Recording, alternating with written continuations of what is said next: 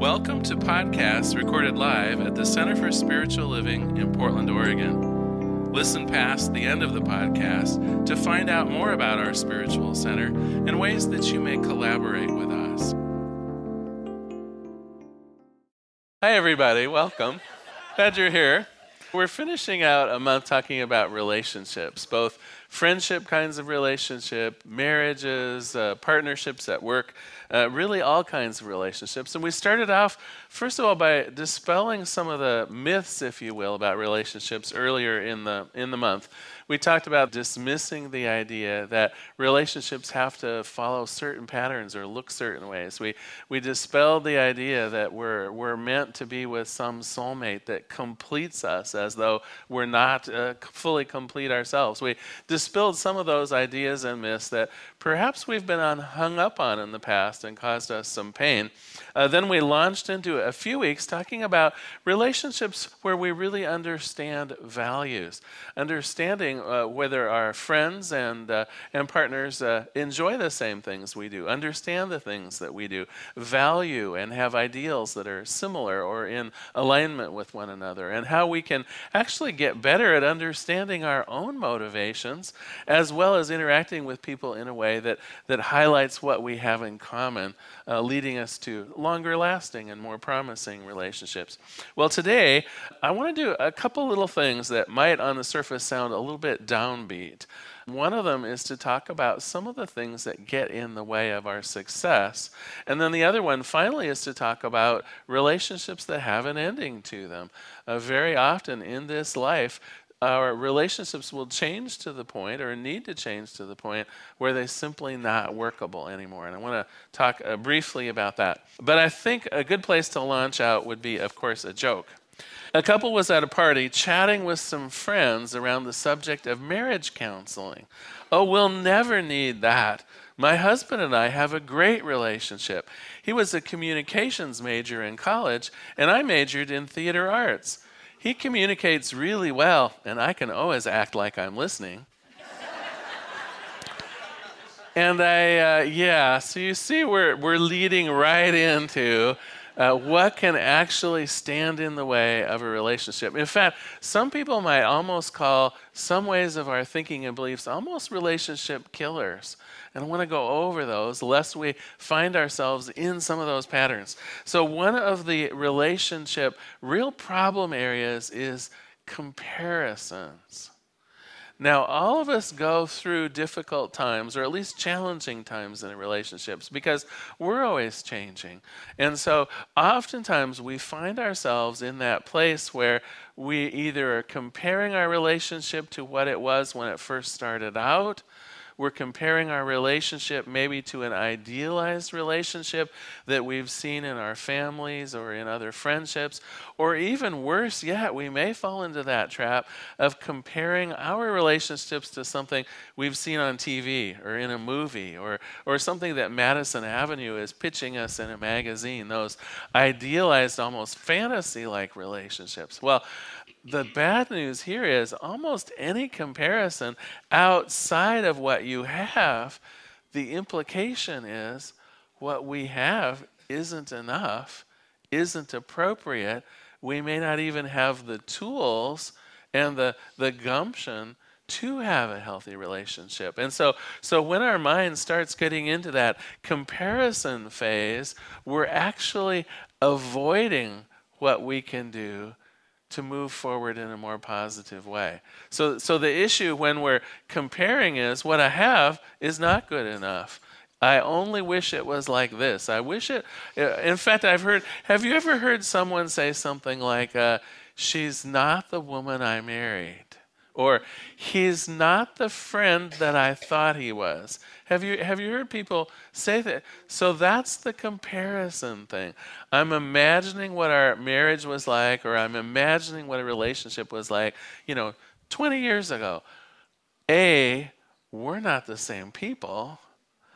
And B, we have the capability of having something even more powerful than what we had 20 years ago. But we need to get our heads out of this. Uh, this uh, well, they say things get better with age. The things don't. Our mind does, right?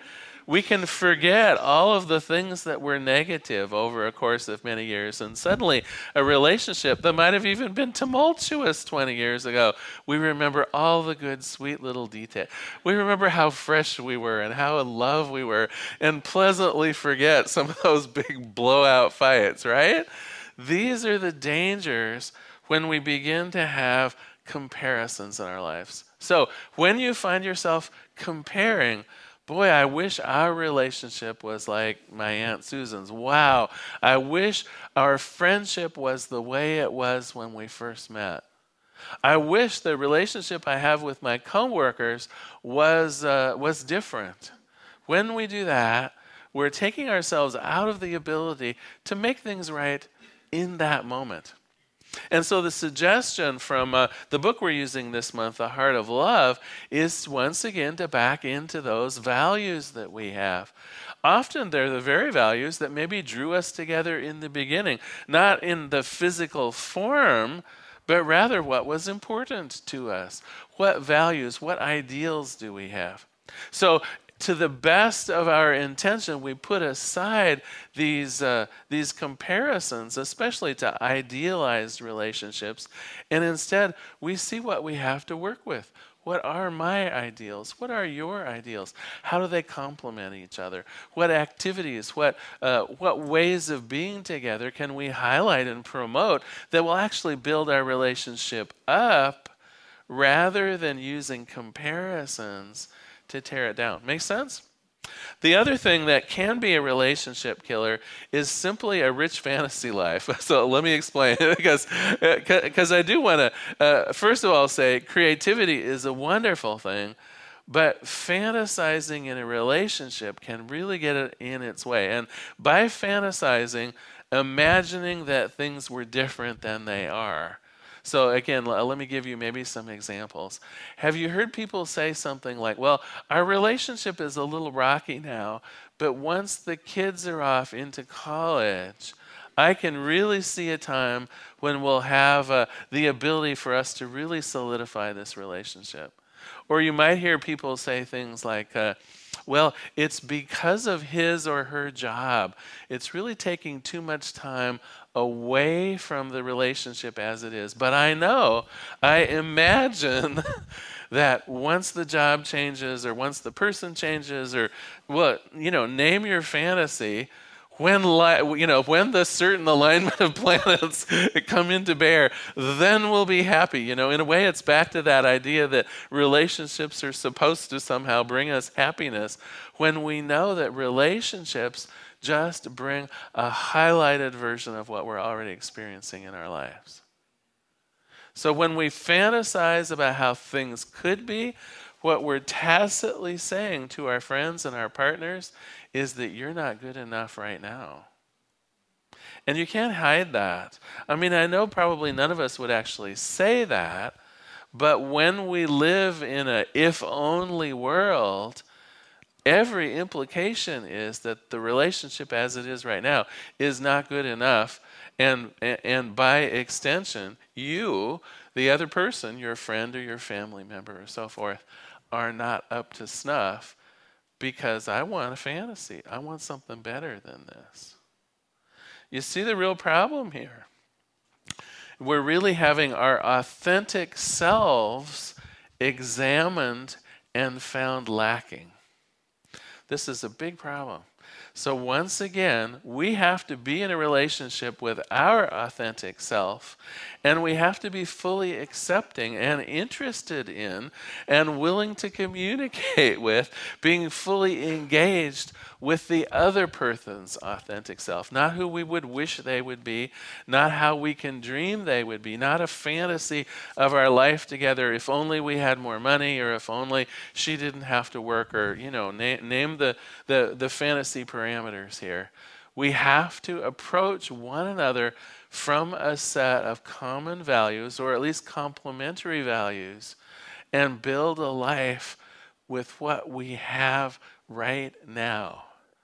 Not a life that would be better if he or she wasn't an alcoholic. Not a life that would be a, a dreamboat if only we were both retired or didn't have any need for money. But literally, life together as it is right now.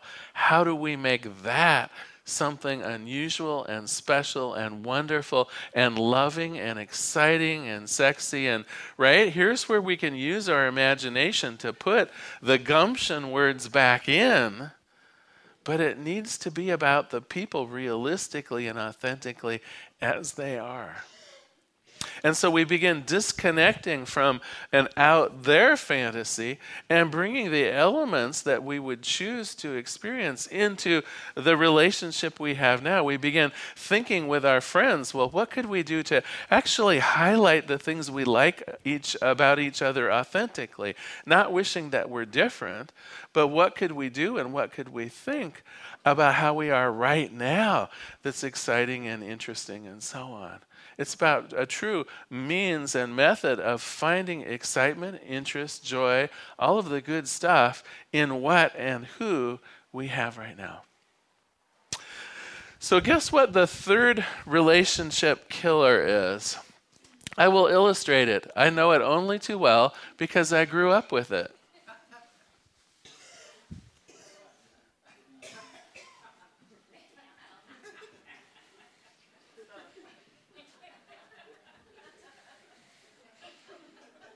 Did, did any of you have any of that when you were growing up or in a relationship?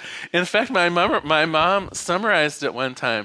She said, if you can't say anything good, all right, we all had the same mom. Fair enough. Fair enough. But you know why this is the relationship killer? It's because it feeds in to the self esteem that so many of us are lacking. And this is the symbol for you're not even worth talking to. And so, even though you haven't said anything, even though you haven't said anything negative or untoward, the message is you are not even worth talking to. And so, all, not only the Demartini book, but uh, almost all relationship books will tell you it's actually better to have a, a, little bit of a fight or a blowout, assuming you talk your way through it, assuming there's a willingness to participate in talking about the issues and talking about your upset uh, feelings. And, and it's fine to say how, you know, bizarrely mad you are. And, and all of that is great. I mean, we're not condoning violence here. I mean, don't get me wrong. This isn't a place for, for any kind of abuse, but, but it's actually good to say that you're angry or sad or work through the feelings. But the issue here is, right, you're implying you and this relationship are worth that effort.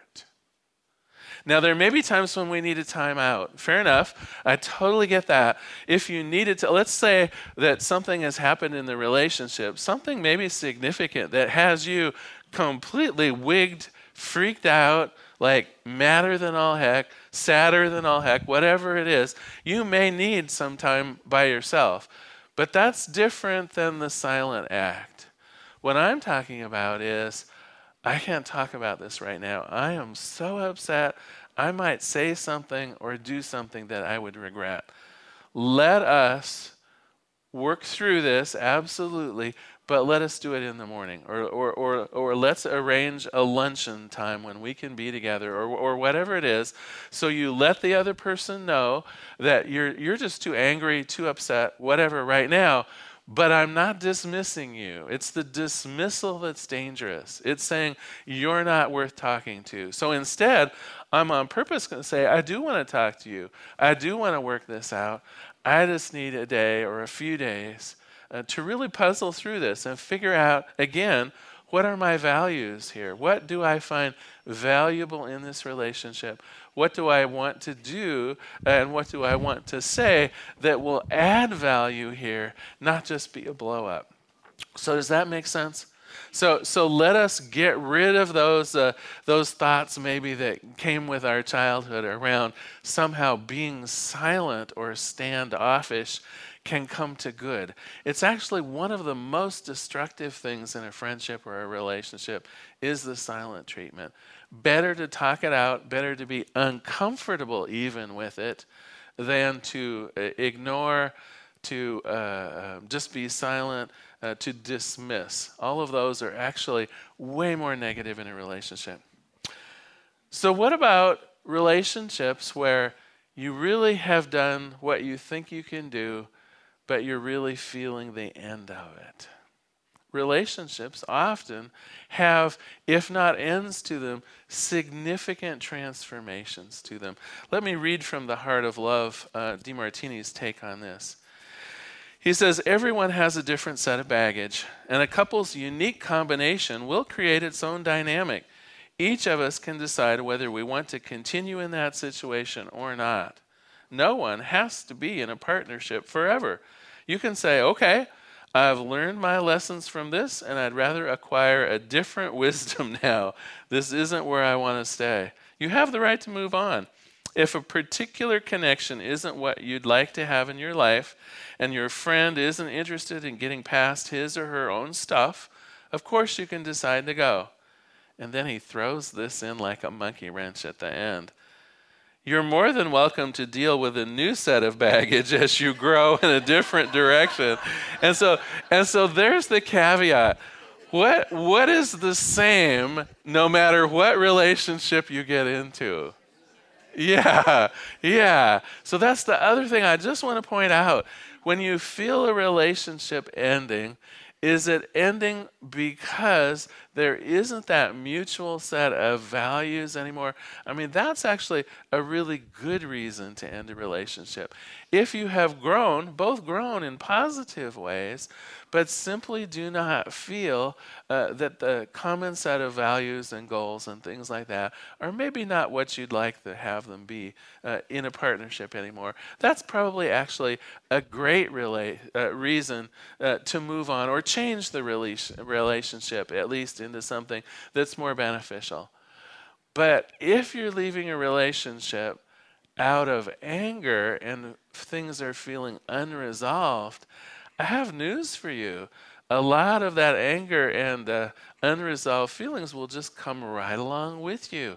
You may be faced with the same sets of personal challenges and, and the need for personal growth that you had in the last relationship. In fact, have you noticed that people tend to draw the same kinds of people to them sometimes over and over again. It's because of that unfinished or needful resolution in ourselves, not in them. It's almost like, well, Demartini says we're not in this to make us happy. We're in this to have a better understanding of who and what we are authentically. So I'm going to draw to me people that will help me on that spiritual journey. And, and if I bail out before I get to process my own stuff, the bad news is I may simply and somewhat naturally be attracted to someone else. Now, it doesn't have to be, a, of course, a, a long term partner or a marriage, and maybe friends that are now drawn to me that are going to bring out some of those issues that need healing to me. I'm here to say that the healing is worth it that the difficulties that we experience, assuming again that we're, we have a willingness on our part to not be dismissive, the willingness to move through differences and difficult times, that we are always worth it, that our friends and our partners and our loved ones are always, always worth it. But, of course, I know that things do have an ending. Sometimes they're a literal ending. Sometimes our, our friends make their transition into whatever world comes next after this one, right? Sometimes we end a relationship not because we want to, but it simply has an end to it, either a, a natural one, such as a death, or, or one uh, people move away. People have life changes that, that take them out of our easy access um, through no fault of ours. How do we deal with that? First of all, I want to stress that almost all situations like this represent a loss. And so, even if your friend is someone who's well and alive and living across town, and for whatever reason you just don't see them much anymore, that can absolutely tug at our heartstrings. That absolutely does represent a loss. And so, my invitation for any kind of a loss, of course, is to know that grieving is unique that grieving can take some time, and that there are people that can actually help you through the grieving process, including our own licensed practitioners. So don't think that you just have to, I don't know, what's the, uh, like, uh, muscle your way through um, the loss of someone who is dear to you or a relationship that's important. Sometimes people also come up to me and say, well, why am I missing this so much? It was horrible. right? Right? it still it still represents a void in your life. And even if it was an uncomfortable void, even if that relationship had some pain associated with it, suddenly there's a big change in who? In you, right? And so, of course, it's going to represent a loss, even if the it was uncomfortable, even if the relationship had its negative aspects, even, even as you're saying, oh my gosh, I'm finally free, a part of you might be saying, oh, holy heck, what do I do with this freedom? Who am I now? Am I even the same person? One of the things that Demartini um, uh, recommends during this process is asking four questions, and I want to go through them a little bit quickly today. Um, but you'll see what they are is allowing you to examine your feelings and the basis behind your feelings. So let me read these questions, and he recommends that you might meditate on them. He recommends that you might do some journaling around them. When you're feeling that loss, when you're feeling that sense of things aren't just quite right after either a breakup or, uh, or when a friend or a loved one passes. He says, first of all, ask yourself, what exactly do you feel you've lost? And so the idea here is the best you can, identify what really feels missing. Is it their physical touch? Is it, um, you know, how they looked? Is it the way that you used to participate in certain things together? If you can, literally highlight a variety of the things that you miss the most, that you really feel that you've lost. The reason we do this, of course, is to literally bring out those feelings of loss, and that's okay. It helps us process them. But it also, I think, helps us to understand that we are separate from things, that we are whole, even as we acknowledge there are things we enjoyed in other people. The second question What is the new form displayed in your life right now? This is to acknowledge that you are now different. You are a different person, not having this friendship, not having this relationship, not having this marriage. Who are you? The invitation is Who am I now that I'm not so and so's best friend? Who am I now that I'm not uh, a married woman? Who am I now that my, you know, my long-term friendship has turned into just acquaintanceship? You know, how am I different? The third question is, what's the drawback of the old form? Now, this is a place, especially if it's some kind of a breakup, where you can, in a way, reassure yourself that the old form did have its drawbacks. We did fight a lot. We did have uh, inconsistency in how we did things. We, we managed our finances very poorly together. You know, this work partner, uh, I ended up doing way more of the work than he did, right? So look at the drawbacks of the old form. And then, then to the degree that you can, again, what are the benefits of the new form? How am I better moving forward? Now, some of you might say, well, are you kidding me? My best friend died, and what are the benefits of moving forward? It sounds strange on the surface, doesn't it? And yet, if we think even just the space and time represent a potential for a new friendship, for a new love, I'm not saying that we shouldn't miss. I'm not saying that we don't have to go through that grieving process. But I want us to think that an ending of a relationship doesn't imply an ending to me. Right? And often that's what we're feeling. We're feeling that the end of the relationship feels like an ending to me. I'm here to assure you that the same light, the same love, the same opportunity for joy, for peace, for happiness, for all of it still exists for you. God would have that for you. I would have that for you. Your friends and family want that for you. So that to the degree that you can, even through this time of loss, see how the new you, the you that does not have this relationship anymore, might begin being improved, might begin seeing love and light once more. Does that make sense? So I'm going to close today with just the briefest of, uh, uh, of summaries uh, throughout this month. First of all, I hope we've dispelled some of the really binding ideas of what relationships are supposed to be like. Other people do not complete us. Other people do not make us happy.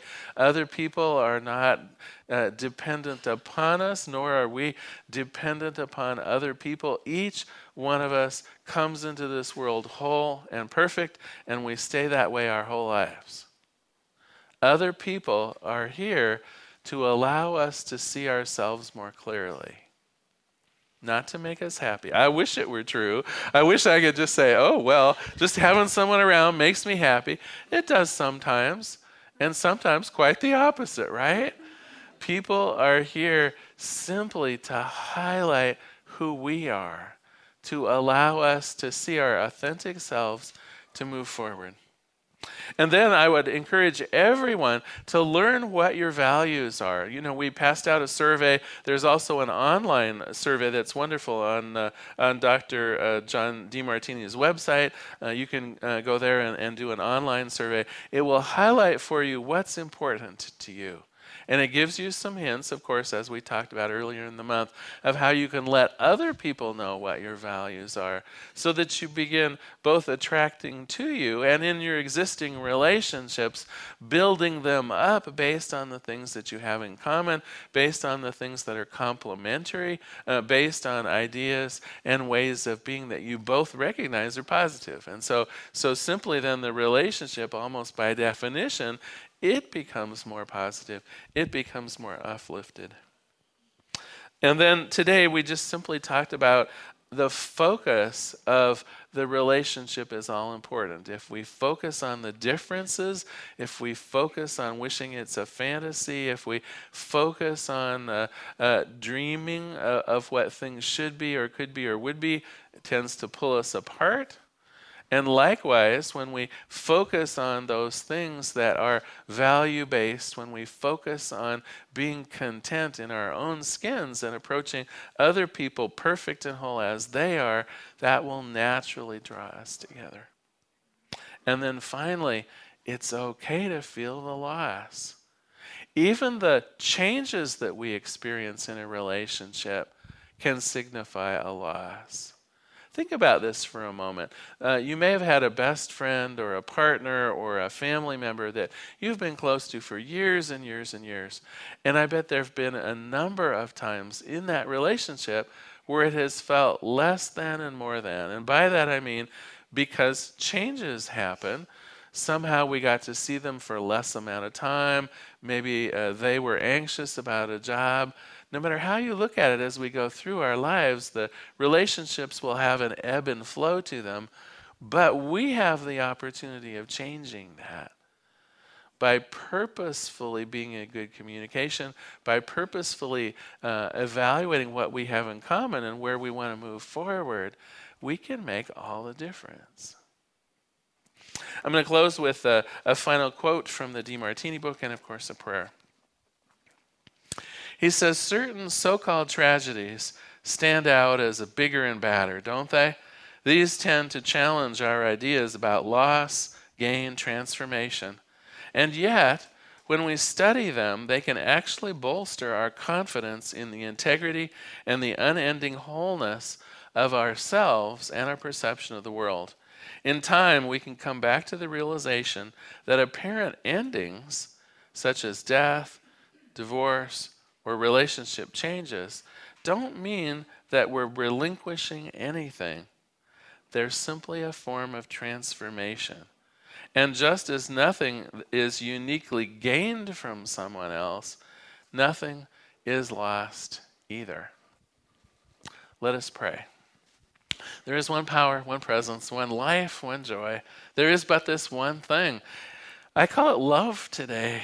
And what I know about love is that it, it, does endure. It is that most powerful force on the planet. And as I allow love to flow through me and act on behalf of myself, I know that my relationships are blessed. I begin seeing people through the lens of shared values. I begin seeing people through that, that lens of uh, what we have in common and not what's different about us. I begin seeing that the person before me, with all of their flaws, are a great mirror for me standing before them with all of my flaws. And together, together we can be complementary, not, not making up for deficits, but, but rather using the strengths that we have to build a relationship filled with love and light and joy. I know relationships are not forever. I know that they change. I know and expect that there's participation that needs to be done, that my life moves forward uh, by changing itself. And as it is true for me, I know it is true with, for each person within the hearing of my voice that each of us has that ability to have relationships that endure, that are filled with love, and that with our participation, with our ability to see beyond some of the, the fables and the, the trouble with relationships, that truly love always is present. And so for this, I give great thanks. For this, I simply release this prayer into the activity and action of the law itself. I let it be. And together we say, and so it is.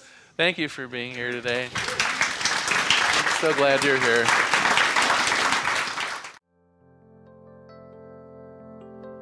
We hope you enjoyed today's podcast. If you happen to be in the Portland, Oregon area, we'd love to have you visit in person. The Portland Center for Spiritual Living is located at 6211 Northeast Martin Luther King Jr. Boulevard. We have inspirational services at 9 and 11 a.m. every Sunday. Our mission is to open hearts, ignite minds, and to make a difference. If you'd like to support our center and its podcasts, you can donate online at www.pcsl.us slash donate. Our website is also the place to learn more about what's going on at the center or to contact us. Allow us to become part of your extended community. Wherever you are on your spiritual journey, you are most welcome at the Center for Spiritual Living.